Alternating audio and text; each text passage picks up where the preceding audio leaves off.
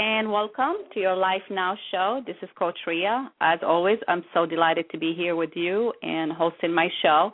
Um, it's always a pleasure to um, to be chatting with you and, and, and having different guests on the show. Um, just again, background on who I am. I am the founder and the CEO of Your Life Now. It's a professional life coaching service. I work uh, with client on the personal level and as well as uh, professionally and uh, um, in a leadership coaching.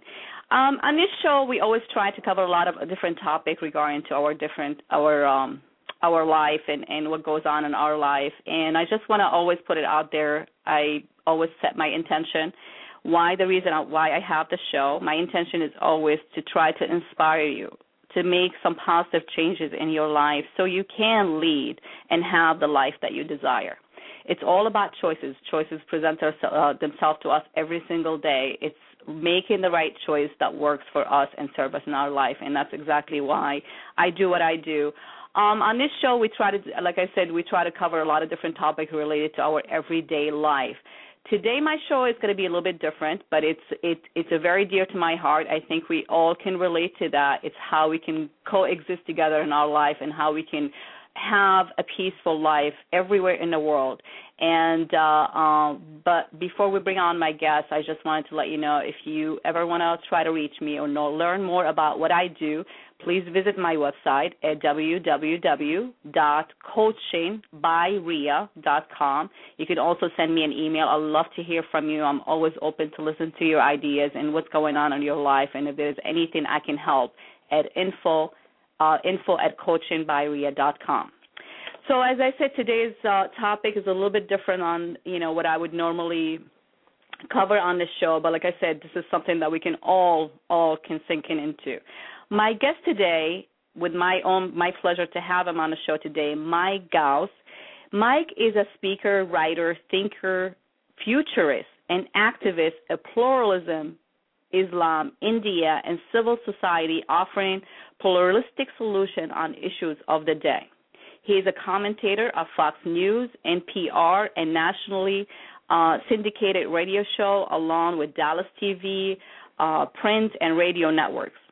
Now, Mike has was born and raised in the suburb of Bangalore, India, and lived there until the age I think of 24 or so, and moved to Dallas, Texas, and he considered Dallas, Texas to be his home for over 30 years now. He's an active participant and contributor in in the well-being of America, and has developed a strong relationship with most all religious and ethnic community in Dallas. He is a is a community builder and uh, committed to building a cohesive America. Uh, I had chat with uh, Mike uh, before the show, and he has a lot of great things to share with you. And I just want to um, put it out there if you have a question or comment for myself or my guest, please feel free to call the show at six two six two one three five seven seven three. You can also go to Facebook and, and put your comment there as well um, and uh, uh, connect with us there as well. The chat room is open. You can put your comment or question there. And just want to let you know the show will be archived and also available on iTunes later later on for a free download. There is so much to talk to talk about, uh, Mike, but I have only an hour and I want to use the most of it. So I want to bring him on the air and please help me welcome him to the show. I'm so delighted to have him. Hello, Mike. You're on the air. Hi.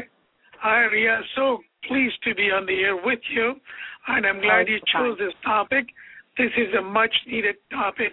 We all need to figure out a way to coexist with least apprehension of each other.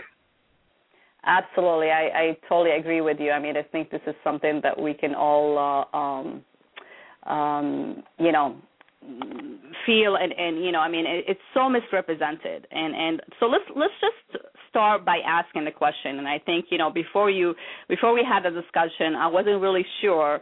You know obviously if i broke down the word i would understand what does it mean. But what does pluralism mean? What's how do you how you define it? Well pluralism in its most simplistic way is to accept the otherness of other and mm-hmm. to respect the uniqueness God or the genetic uniqueness each one of us has. Let me explain what accepting the otherness of other means. you and your sister, in your case, do you have a sister here? Yes, I do. I have one sister and one brother. Mm-hmm. Okay, both you and your brothers and sister yes, were raised we, by the we are the whole mother. family. Yes, by immediate family. They're all here in this country. Yes. Mm-hmm. Yeah, they were raised by the same mother. They were given the same food, uh, nourished with the same food you grew up. Now, at Correct. this point in life, your brother may like medium rare steak. You might like well done steak. When you go sit on the table, you say, "Gee, how can you eat a well done steak?" Or he may say, "How can you eat a raw, bleeding steak?" Or you might like peach cobbler. He may like apple pie. Sometimes those little differences don't matter, but sometimes they do. So accepting the otherness of other means, hey, my brother, you eat what you eat. I eat what I eat. I can take this example to your working environment. Let's say four people have been friends working in the office for several months. One day they decide to go for lunch. They go to lunch. They're Right. happy, jolly.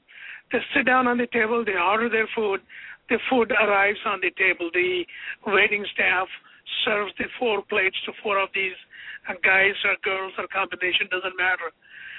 And there you go. There is on a Christian guy who now is a Christian now. You see uh, pork chops or something sitting there.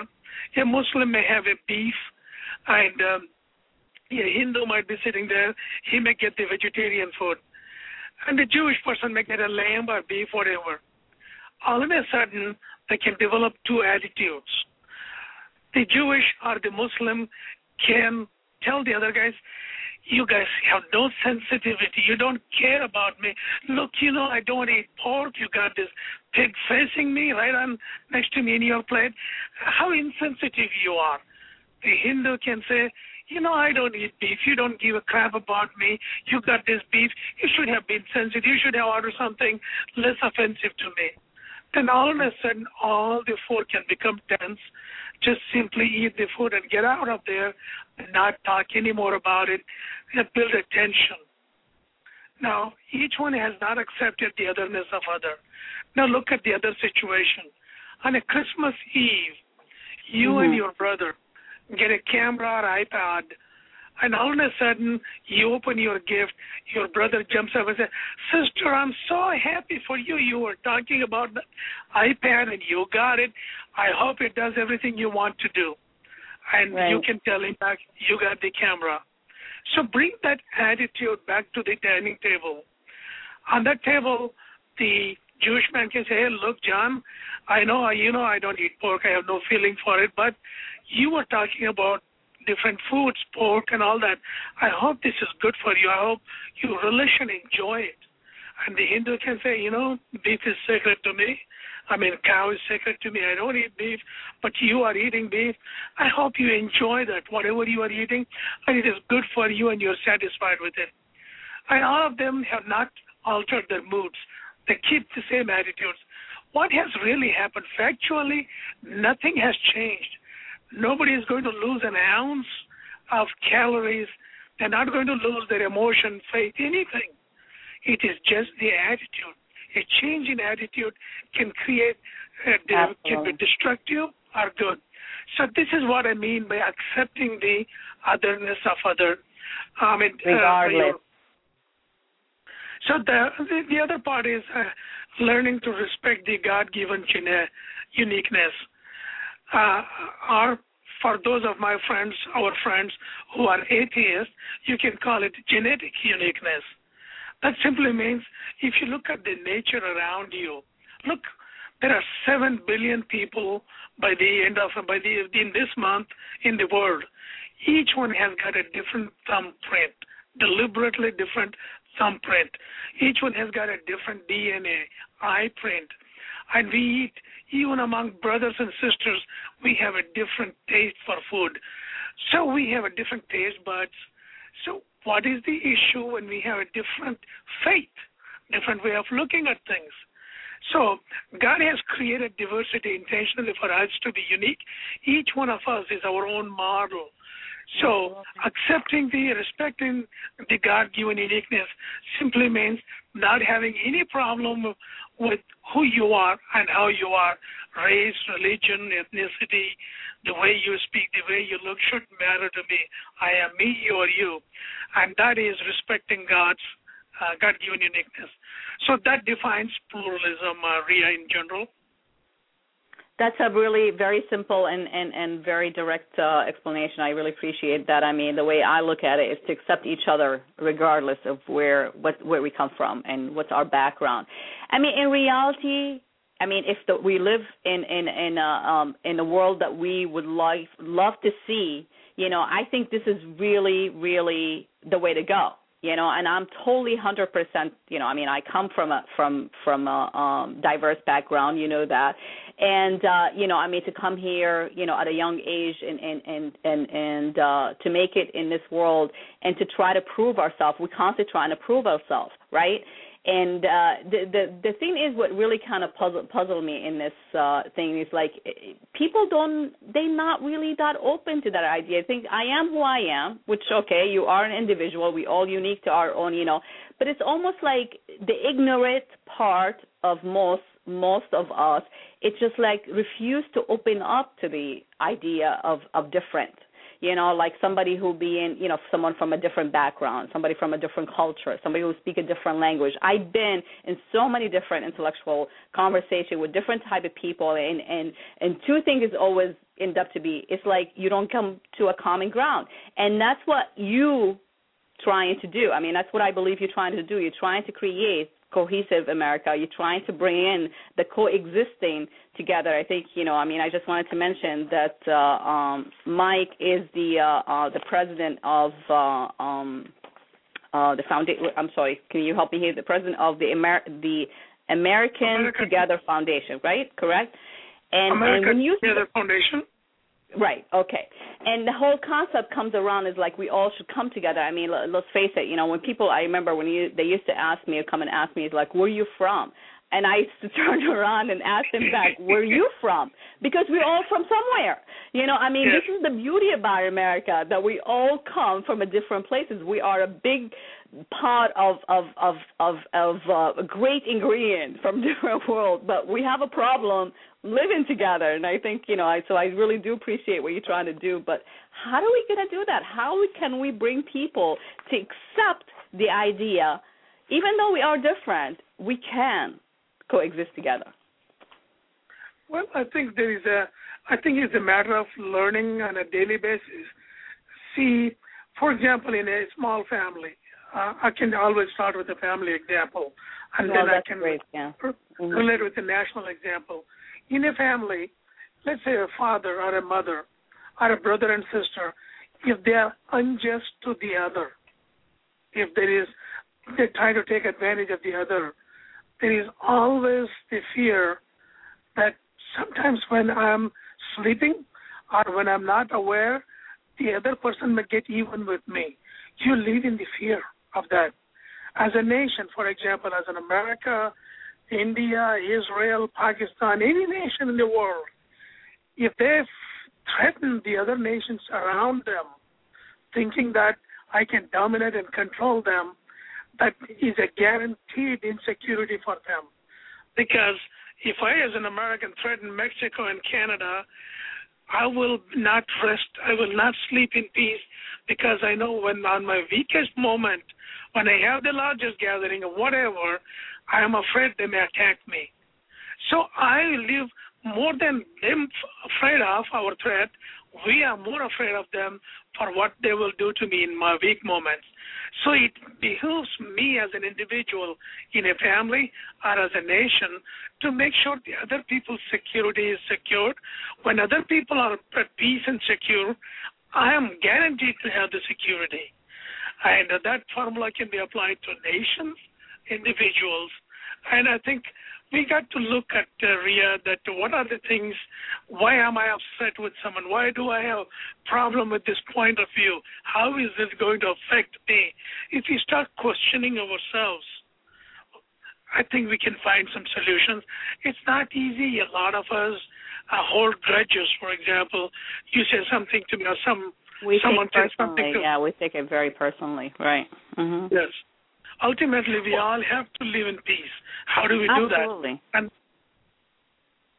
Yeah, how do we do that? I mean, you asked the question, but see, I think media plays a huge influence because I mean, I don't really watch the news anymore because it really I'm sorry to say that, but it really kind of makes me mad, you know, because it it doesn't show what is really going on. So they only pick I mean, it's almost like they're being biased. And and so we don't really know what's going on with that particular country, with that particular culture.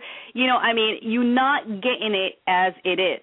You know, you're getting what's being filtered for you to hear. So we make a judgment. We judge other people. We judge other culture. We judge other religion based on what we're told to believe. So it, it goes Mhm. back to the beliefs. You know, the belief system. What do you believe about this culture? Why do you not like them? I mean, I, you know, you hear people, you know, saying things about like, oh, you know, like they make all the problem. I don't want to get into politics and religion because that's too, you know, a broad, you know, subject to talk about and discuss because we all have a different point of view.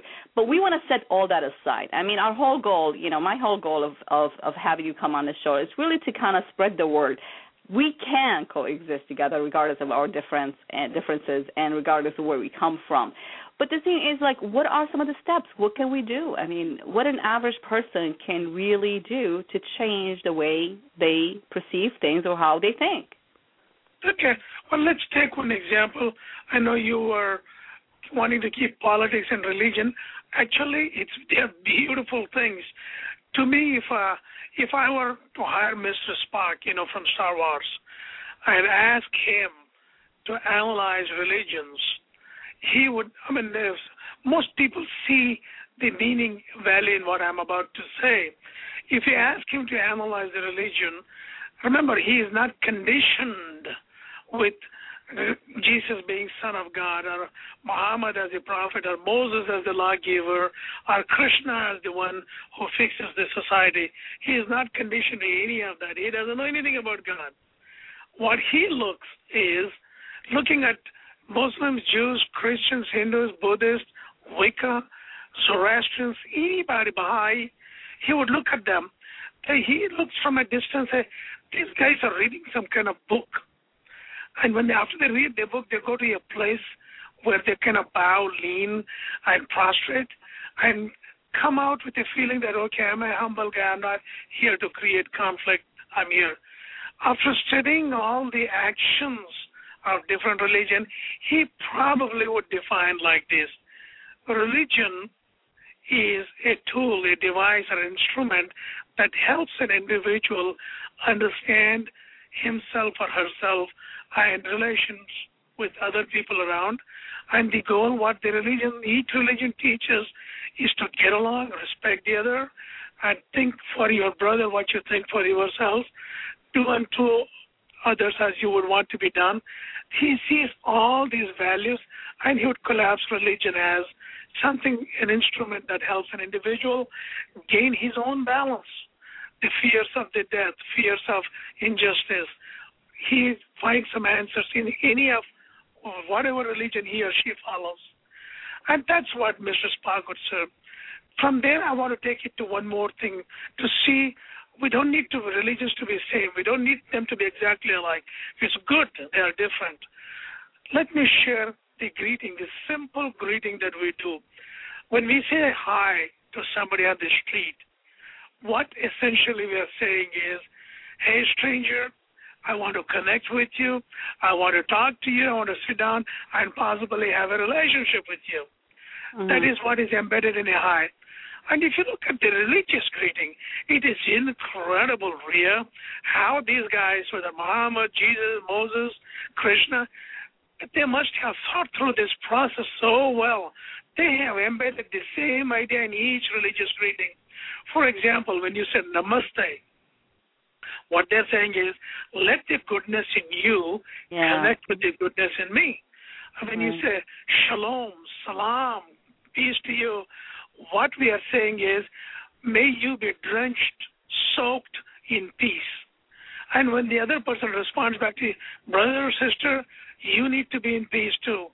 So what we are doing is conditioning each other to connect as strangers and sit down and create something talk, either a conversation, a product, whatever we are producing, to create, to be more productive together by acknowledging each other, showering each other with peace. This is such a beautiful greetings in all religions. I'll just run down quickly a few. In the Baha'i, it's Allah Abho, means God glorious. In the Buddhist greeting, Buddha Namao, means we're bowing to the wisdom of uh, wisdom that Buddha taught. Then in the Christian greeting, peace to you. In Hindu greeting, it is Namaste. In Jain, which is another religion, Jai Jinendra. Then in the Jewish greeting, it is Shalom. Salam in Islam. And in Sikh faith, Sat Sri Akal.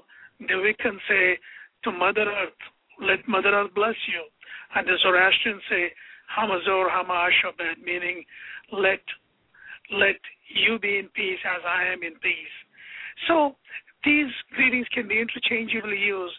At one time, there was an Egyptian fellow, uh, I passed. I thought he was, he said something in Arabic, so I thought he may be Muslim. I said, Salam alaikum.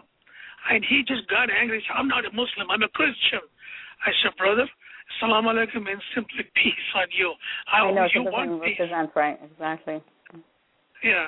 So people need to think the greeting, religious greeting should not be offensive. They should be welcomed beautifully.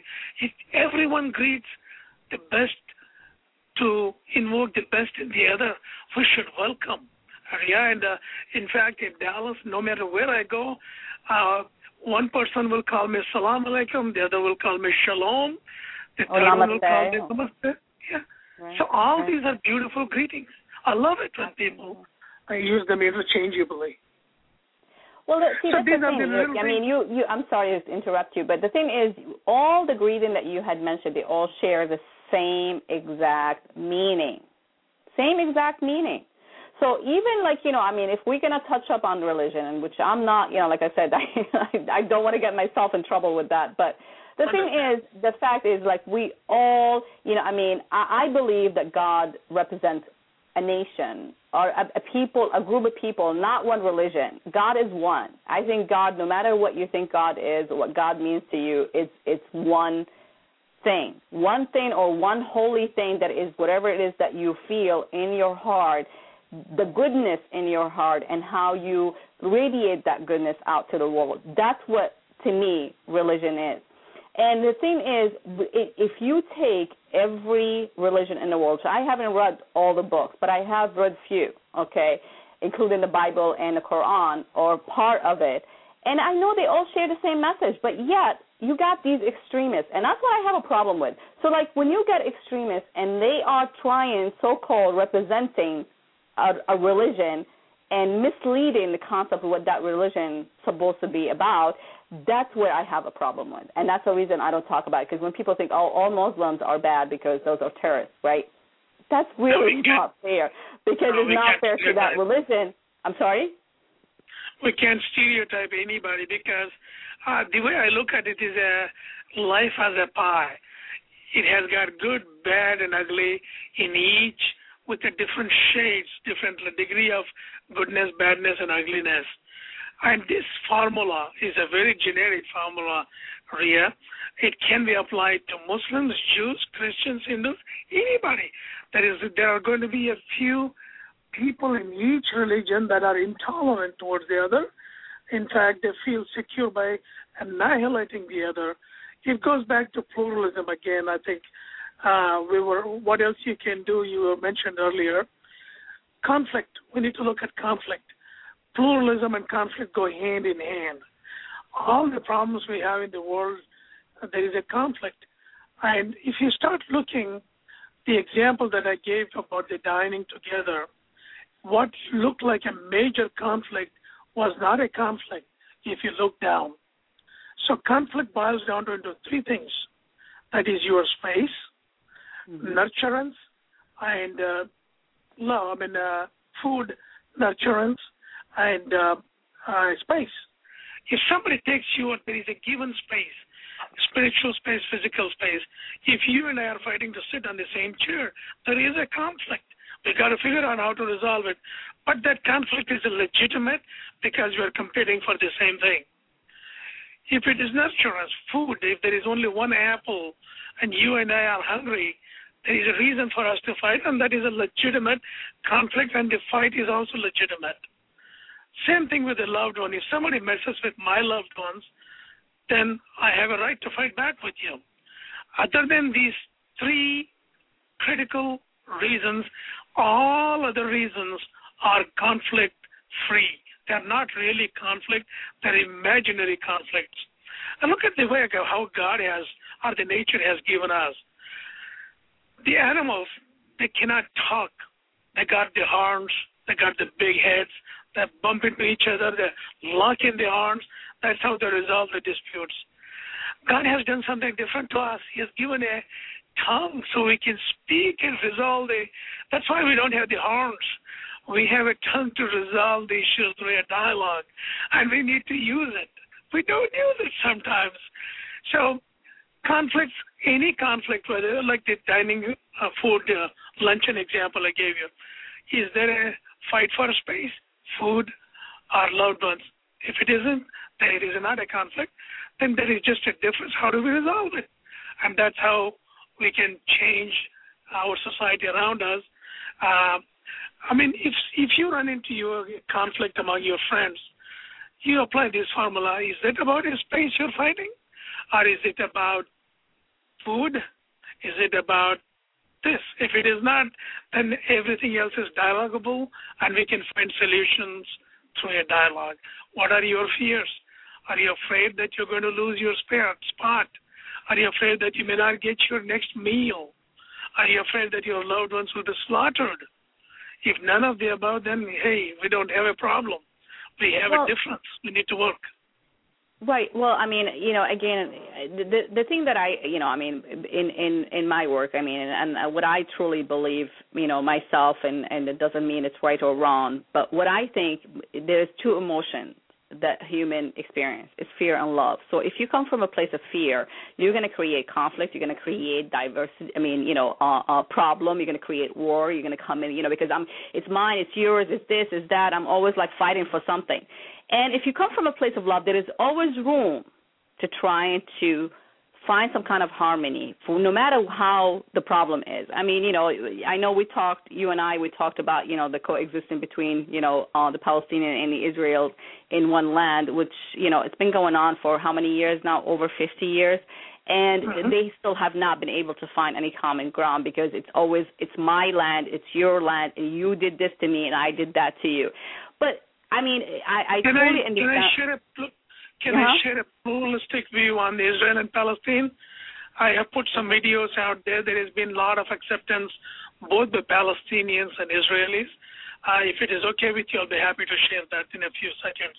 Sure. Let's take a quick break because I just want to like put out like you know the information because I really love to hear from people. I wanted to try to tweet this or try to send it to the friends. I want to hear what people think about this, and we only coming on a half a, half the uh, of the hour. And uh, again, please make sure you call um, 626-213-5773. I also shared the link in the chat room, so um, send it to your friends.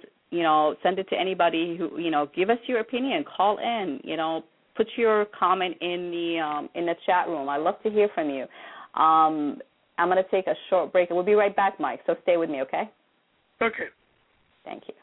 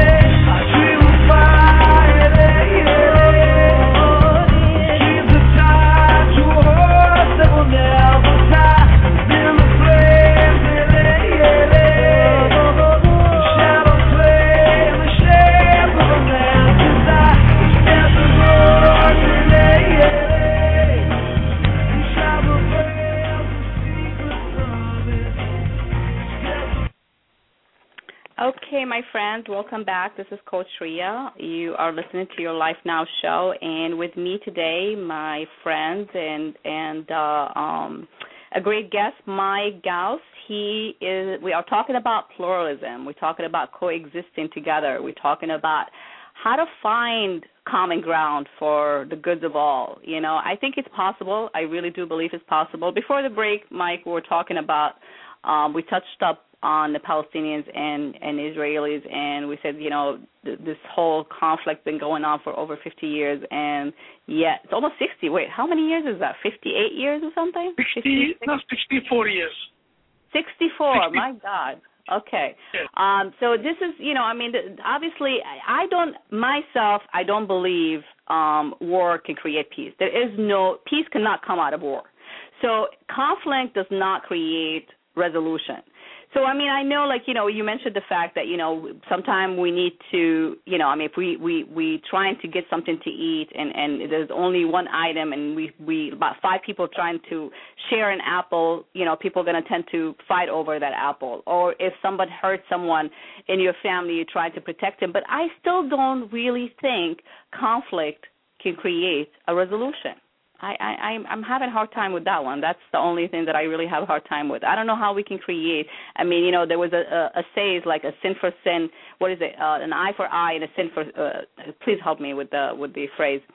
An eye for well, eye. An eye for eye will make the it whole will leave world the, the whole world blind, right? So why would we want to do that? I don't I don't understand. I mean, can we? Is, is there got to be a better way? Yeah, I think that is accepting the otherness of other. And if it is a genuine conflict, then there is a problem with it. In case of Palestine and Israel, solution is really there. I think somebody needs to sit down and talk. For example, what the Palestinians are completely not aware of the what the Jewish history. If you look back the 3,000 years of Jewish history, they never had the security. They have been chased by the police around them. Pharaoh did it, and after 2,000 years, nearly 2,000 years, they felt home in Spain. They felt right. this is my land. This is where I am. And all of a sudden, the Ferdinand guy did the persecution. They had to go. Then in Germany, they felt home to. This is my home. This is where I belong. And what Hitler did was very wrong. So they have a genuine need to feel secure, not military security. Secure meaning uh, we're relaxing, not worry about anything. Getting up in the morning, going to work, and come back. I know that her, his or her family is there. That kind of security they have been missing all their lives, and the world owes them that security. Now, on the Palestinian side, every child when he borns or uh, grows up, he or she wants to play with their kids with their toys, uh, play, kick the soccer ball, go to school, fall in love, get married, have children, grandchildren, have a job, cars. This is a common desire of every human. Because of the conflict, the Palestinians have been deprived of all those things, even to call a home for themselves. And there is gross injustice done to them. And between the two Palestinians, and they're the most suffered people, both Palestinians and Israeli Jews. So there is a lot more common among them. I think what we can do as a society is give them, help them ease that. Israel definitely needs security, not the military, but a genuine security, a sense of I am fine. And that can come with the Arab nations around the world to recognize Israel. That is the first step. When you recognize it, some kind of apprehension goes down. At least I'm not hostile to those guys. I have they have accepted my uh, existence. That will ease Israeli tension. On the other hand, if United States and Israel, which they recognize but formally recognize Israel, Palestinians, this is your home, this is your land, and that will ease them. They're frustrated when they don't have a place to call their home. When these two things are done, those people would be very well bonded. They can be a very great, strong community together. There is a lot of work going on in that direction area. There is a Federation of Israel Palestine. They're working on it. And I know Joseph Avesar, uh, he just wrote a book called Peace. It just got released two weeks ago. And he has the vision and dream of how we can, from a human angle, bringing them together. And also, I would urge the Palestinians, uh, when they choose their leaders, uh, I would, should, the demand should not be anything but this. The children that you see, the little babies that are born, being born, can you assure them, look in their eyes, and tell them that when they grow up, they can help peace, they can have prosperity? And Mr. Netanyahu how to look into the children of Israel and Palestinian five year olds and look at them and say, Look, kids, both Israeli and Palestinian kids, my goal is to find peace for you, prosperity for you when you grow up. I'm I will consider myself a villain of you guys if I don't achieve that.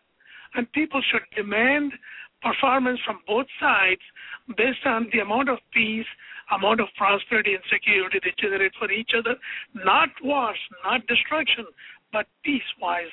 When they do it, the leaders will behave what the people expect them to behave. And for people to demand there is there is going to be a spring, the Arab Spring. There's going to be an Israel Spring where all people say enough is enough. We want peace and security. We don't want conflicts anymore. It's going to happen. It's going to take some time, and um, my heart bleeds for both Palestinians and Jews. Good people like me and you.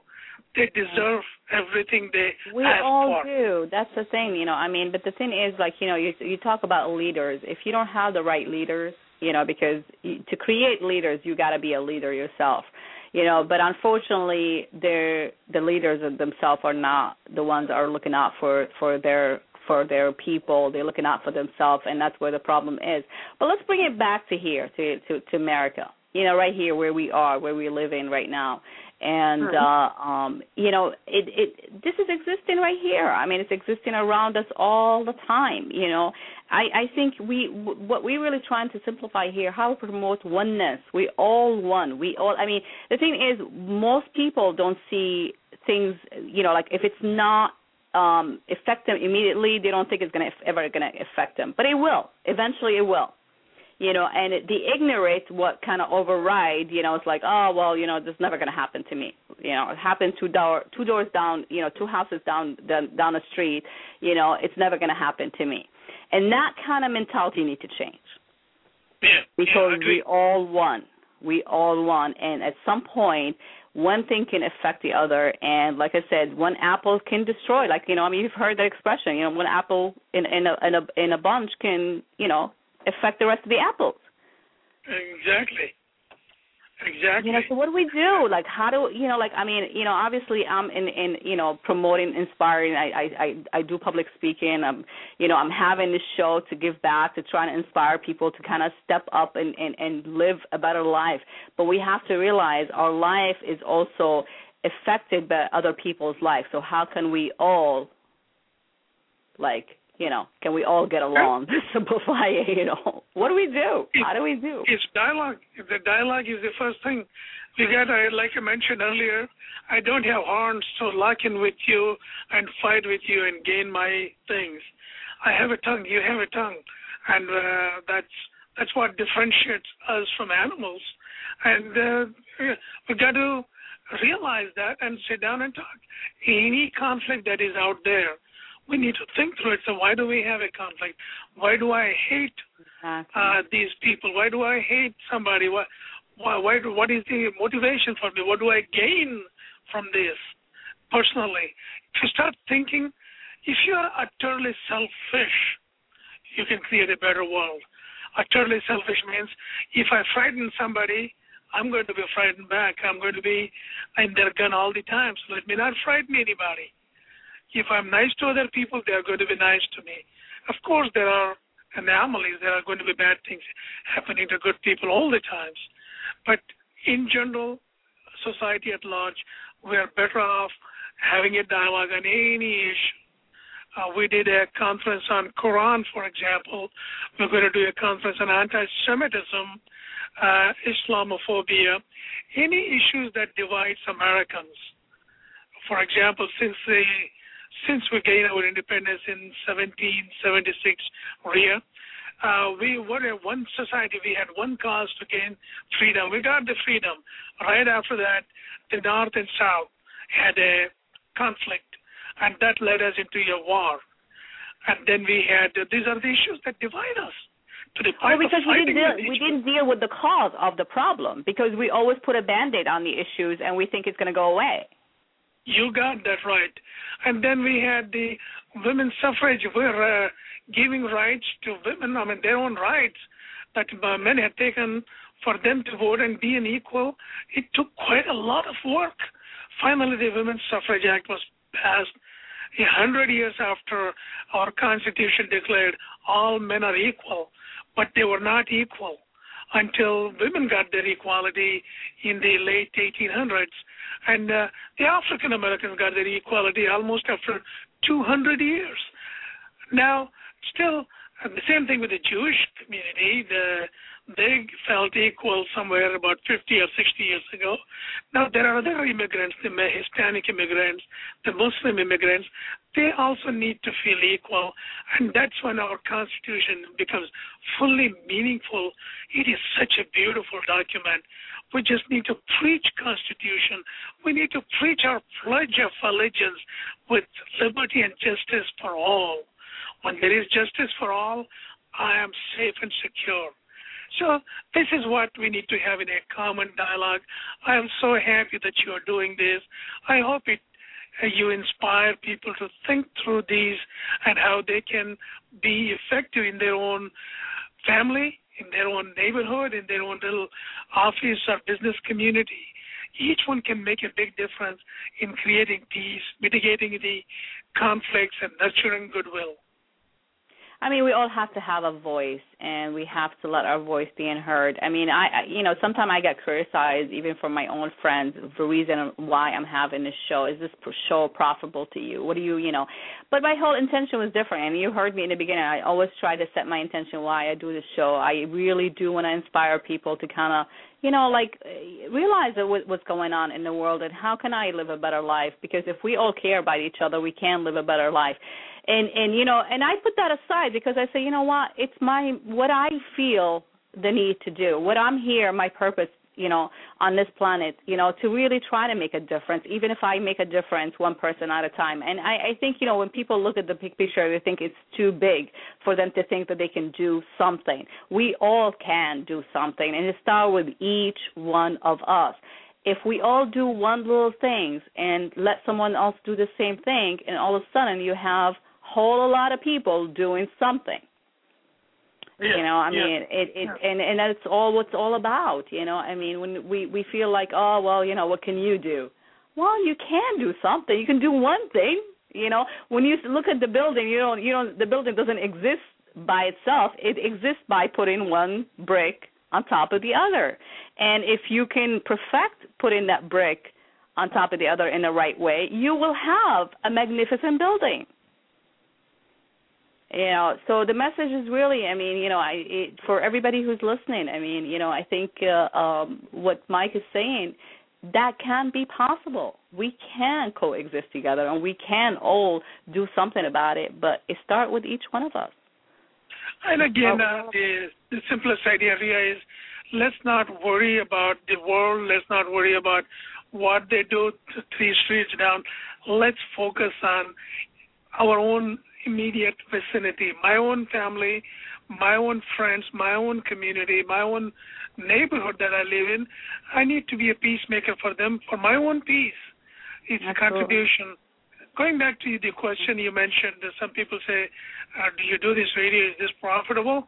Life is not about profits. Everything we do is not about profits. There should be enough profits to keep you going in life but right. most of the other thing you do is for the general goodness of the society. Absolutely. There is a beauty, there is a joy in it. Uh, I can share a small example. If you are going on the pavement in New York, a lady falls, a lady or a guy, doesn't matter. A old lady, let's say old lady falls, you help her get up, you pull her purse together and make sure she's okay. You know, the whole day at your office, you're gloating, you're beaming, you're happy, you're telling everybody the goodness you did. You can do that every minute of the day, every day by doing things. You will be so enriched with happiness and joy by doing things for others without any return. If there is a return, that is a wage. Yes, I'm sorry. Go ahead. I'm just saying, yeah, and would you know the attached with from what the outcome is, not seeing you know doing it for a reason. You just do it for the for the common good, you know. And because there's a, you get the reward, the reward of feeling good about yourself, mm-hmm. because we, each one of us, is inherently good. We are designed to be good humans. Sometimes we fall into the trap and act for that moment in a bad way, but typically we are born to be good because you know, you, in right in New York and Washington D.C., when the planes flew into freezing water, people were going. There were guys and girls who did not care what the temperature of the water was. They jumped to save their life. In New York, in the subway, one guy fell off on the rail, and the other guy jumped and saved him from the railroad tracks.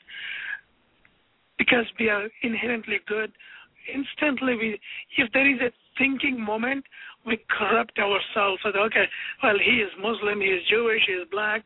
We will not do it. But if we don't let that creep into us, we are good people. We jump and do save a child if there is a child in danger without thinking the race or religion of that child. So we need to go back to home, our own home inside, which is goodness. Oh my God, you so really said. Yeah, very well said. Thank you. I mean that's that's the key. I mean it it's go back to the basic, you know, and and and and and go in and realize how you know because we're all good on the inside. I always say we all start good. Um I remember I think when uh, um author that I read his book he said something to the fact Dr. Wayne Dyer he said uh um he was making I was I was listening to one of his lecture actually and he was saying to the fact that you know um our kids come through us not for us but then he said you know we tell God is like okay I'll take it over from here. And then what we do we take it over and we mess it up because you know what?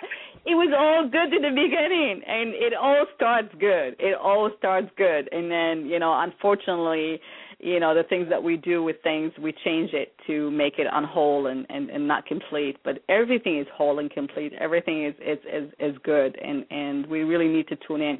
I mean i know like when you know i live you know i live in the east coast and i remember i mean there is the good and there is unfortunately the people who are ignorant and they think it does not affect them. I remember a while back when i was trying to go um when before i started going to business school i wanted to go to fit so i was going to um a school down in in new york city city and I saw a homeless man who literally was the guy. I think he was dead. And people were just like walking by him and nobody will do anything. And I can hardly speak English at that time. So it was like, you know, it was like right out of high school and coming here and you know, and I was like, Okay, I gotta do something and I wasn't sure but it's like, No, no, no, no, this is like, you know, I mean, you don't do things here, you just kinda leave it alone, you know? And then I'm like, and then I see one time that video when when that that guy on the motorcycle who uh, I don't know if you saw that video, and he fell right underneath the car. It was a car accident, and the motorcycle fell underneath the car, and a bunch of stranger came by and lifted that car, and the guy, because of that reason, he's alive now. So there is goodness. Goodness exists everywhere, but unfortunately, there is also the people who think because it doesn't affect them, they don't need to do anything um you know and and i think the whole you know uh idea behind what you do i really need to you know to tell people out there who are listening you know think about it. Think about what you can do today in your own community even in your own home and with your family. What can you do to make things better for all of us? You know i mean it starts from you know from home. Start how we deal with each other on a daily basis. How do we you know what do we do? What do we do Mike, I know um, there's a, quite a few things. I mean, I'm, you know, your resume is so impressive. I didn't even touch on the things. I know you had written over a thousand articles on pluralism, Islam, India, peace and justice, and civil uh, society, published in in a wide spectrum of newspaper and magazine around the world. You also do you have two books coming up? One on the American Muslim agenda and one, My Journey to Pluralism when are those books going to be released? Do you know, or you have an idea? Uh, by, by the end of this year, uh, Ria. And I'm also uh, shooting a documentary uh, called Cohesive America. And uh, we started doing that. I'm going to be interviewing a whole lot of people from different backgrounds. Everybody who is an American is an American to me, and we're going to be shooting video all across the nation. I will be in New York actually on the 20th and 19th. Of and, uh, uh, this month? Yeah, yeah, October. Oh, and, uh, okay, uh, okay. And I just got the confirmation. I'll be on Hannity show on the 20th evening. Um, I'm going to be on his uh, national radio show as well. So okay. the, if you're there, I'd like to come and say hello to you. Absolutely. Maybe I'll we'll off air. We'll we'll chat about that. I you know I'm I'm only uh you know a few miles away, so definitely that would be something I would love to do that. Um, what yeah. else is in the, in the make? I mean, what what are some of the things that you like to share with our listener? And and um, well, you know. okay. For example, we just did the Quran conference. Uh, it's not a Muslim issue. You see, a pastor in Dallas said uh, the same pastor that said Mitt Romney uh, he belongs to a cult. He said the Jews, Christians, Catholics, Mormons, uh, Muslims, Hindus, and Buddhists are all cult. I mean, that's not nice. He probably has not studied any religion, but he made that conclusion. So he did about uh, November last year. He said Quran is an evil book written by a false prophet. So I went to his church the very next day at the church, and I talked to him, Pastor. I'm sure you have read something for you to have said that, but what I'm going to do is present you with a copy of the Quran. Read it. If you find something wrong, let us sit down and talk, because I believe God's book, whether it is Torah, Bible, Avesta, Bhagavad Gita, they're God's word. They're beautiful, and it's, as humans we do misunderstand. I give you the room for that misunderstanding, and after that, what we did was we created a uh, people, there are 60 verses in Quran that are deliberately mistranslated by two groups. Once was the kings, the Christian kings in Europe in the 12th century, they mistranslated the Quran for their subjects to hate Muslims. And in the 19th century, a Muslim mistranslated Quran for Christians and Jews, for Muslims to hate Christians and Jews. So they use the mistranslation for political purposes. And so there are 60 verses in Quran that are deliberately mistranslated to make each other's life difficult, but politically they gain. When people are divisive, the rulers generally have their way. So we, what we did, we pulled the 60 verses. We had a conference. We had about uh, three or 400 people. Uh, the it was very unique in the sense we had a rabbi, a Hindu, Pandit scholar, a Sikh scholar, and seven uh, uh, yes, state representative, and six pastors representing Baptist, Catholic, Mormon, Unitarian, and I forgot the other one, Presbyterian. So we mm-hmm. had them sit in the stage, and we went through the 60 verses, and I asked the public by the raise of hands, let's narrow it down to 10 verses from Quran that you want to understand. So we narrowed it down to 10. These are the verses that sound very bad when you read them and they are being propagated. So we asked the pastors to read that particular verse directly from the Quran, not from what the others say, but from the Quran. It was a shocking experience for the audience because what is propagated, kill the infidels wherever you find them. The Jews will become apes all these falsities that are propagated are not in Quran. And that's what was the finding. And people were surprised, shocked, and felt good because Quran, after all, is not a bad book as it is propagated. So we're going to do same thing about the anti-Semitism conference. Why people are anti-Semitic? How can we have them look at the cause and free themselves from this feeling of anti-Semitism? And as a Muslim, I'm a Muslim, Maria, we held the first Holocaust conference in Dallas. Muslims commemorating Holocaust. Uh, we've been doing this for five years. Mm-hmm. Five years. We do this because I want our Jewish friends and brothers and sisters to know that in pain we are all in it together.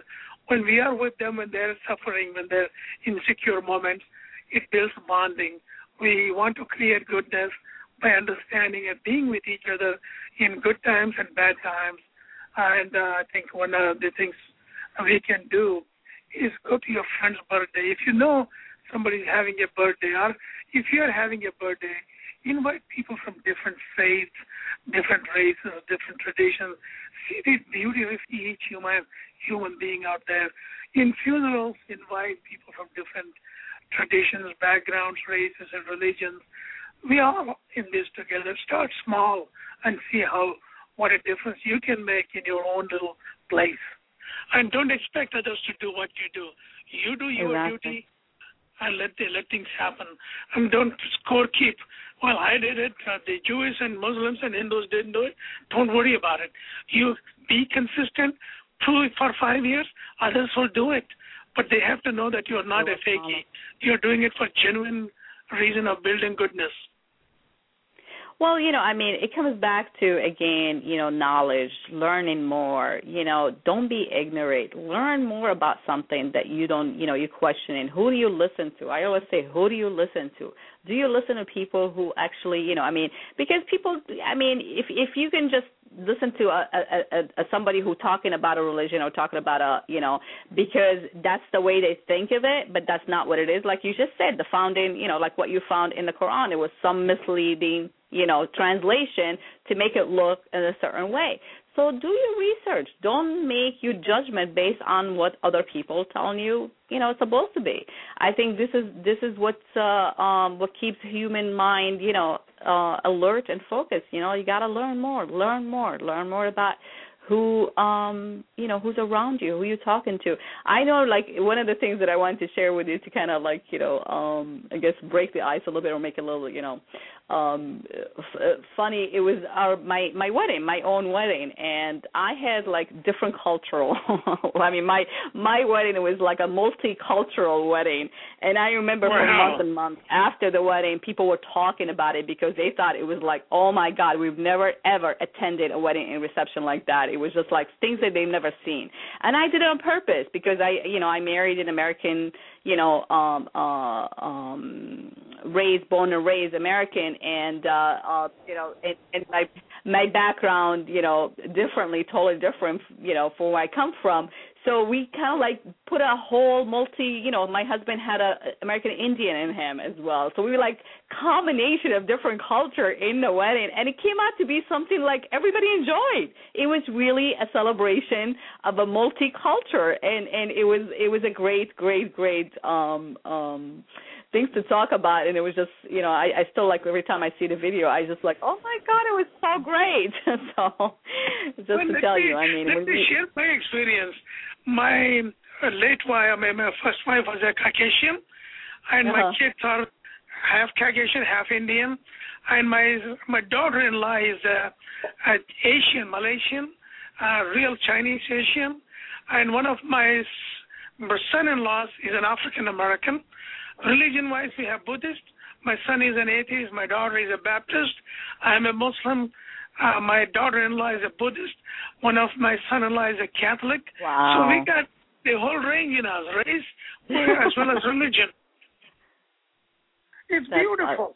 it's beautiful it sure is beautiful and that's you know like my son i know like you know i have a, a young you know um teen and and he's like i remember like when he was like in his you know like eight and nine and even you know he's like mom what am i? I'm like you are a human being. He's like you know because mom you this my dad is this and you know so where do i belong? I say you belong anywhere you choose to be you know because you are a human being and you're as good as you are you know so you have to always remember that. So it's it's really interesting. We are coming in on the end of the hour uh mike. It was so much pleasure having you on the show and i really hope we can do this again. And then we'll touch base later on your visit to uh new york. Hopefully i can you know touch base with you and and see you there and uh you know leave us with something and and we can we're going to go off the air so but one thing to uh, make people think for a second Well, that would be just each time you have a conflict with someone, think why is it legitimate or is it resolvable? That's all they can do.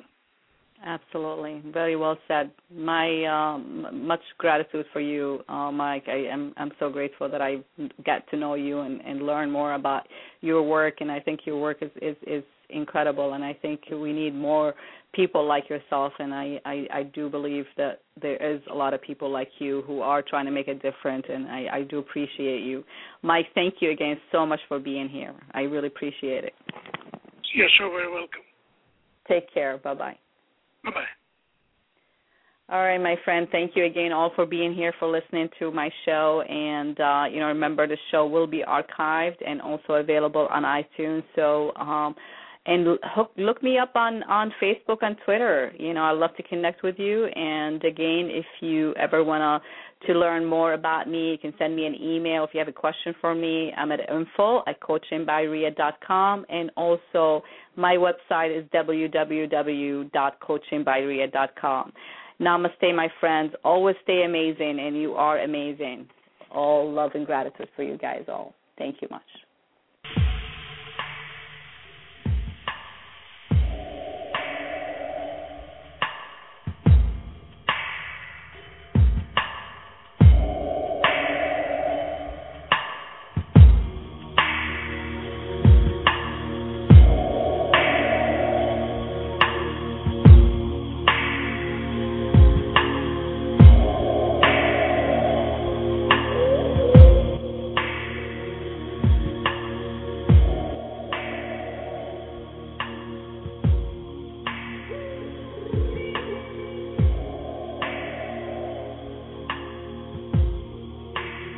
Judy was boring. Hello. Then Judy discovered ChumbaCasino.com. It's my little escape. Now Judy's the life of the party. Oh, baby, Mama's bringing home the bacon. Whoa, take it easy, Judy. The Chumba life is for everybody. So go to ChumbaCasino.com and play over 100 casino style games. Join today and play for free for your chance to redeem some serious prizes.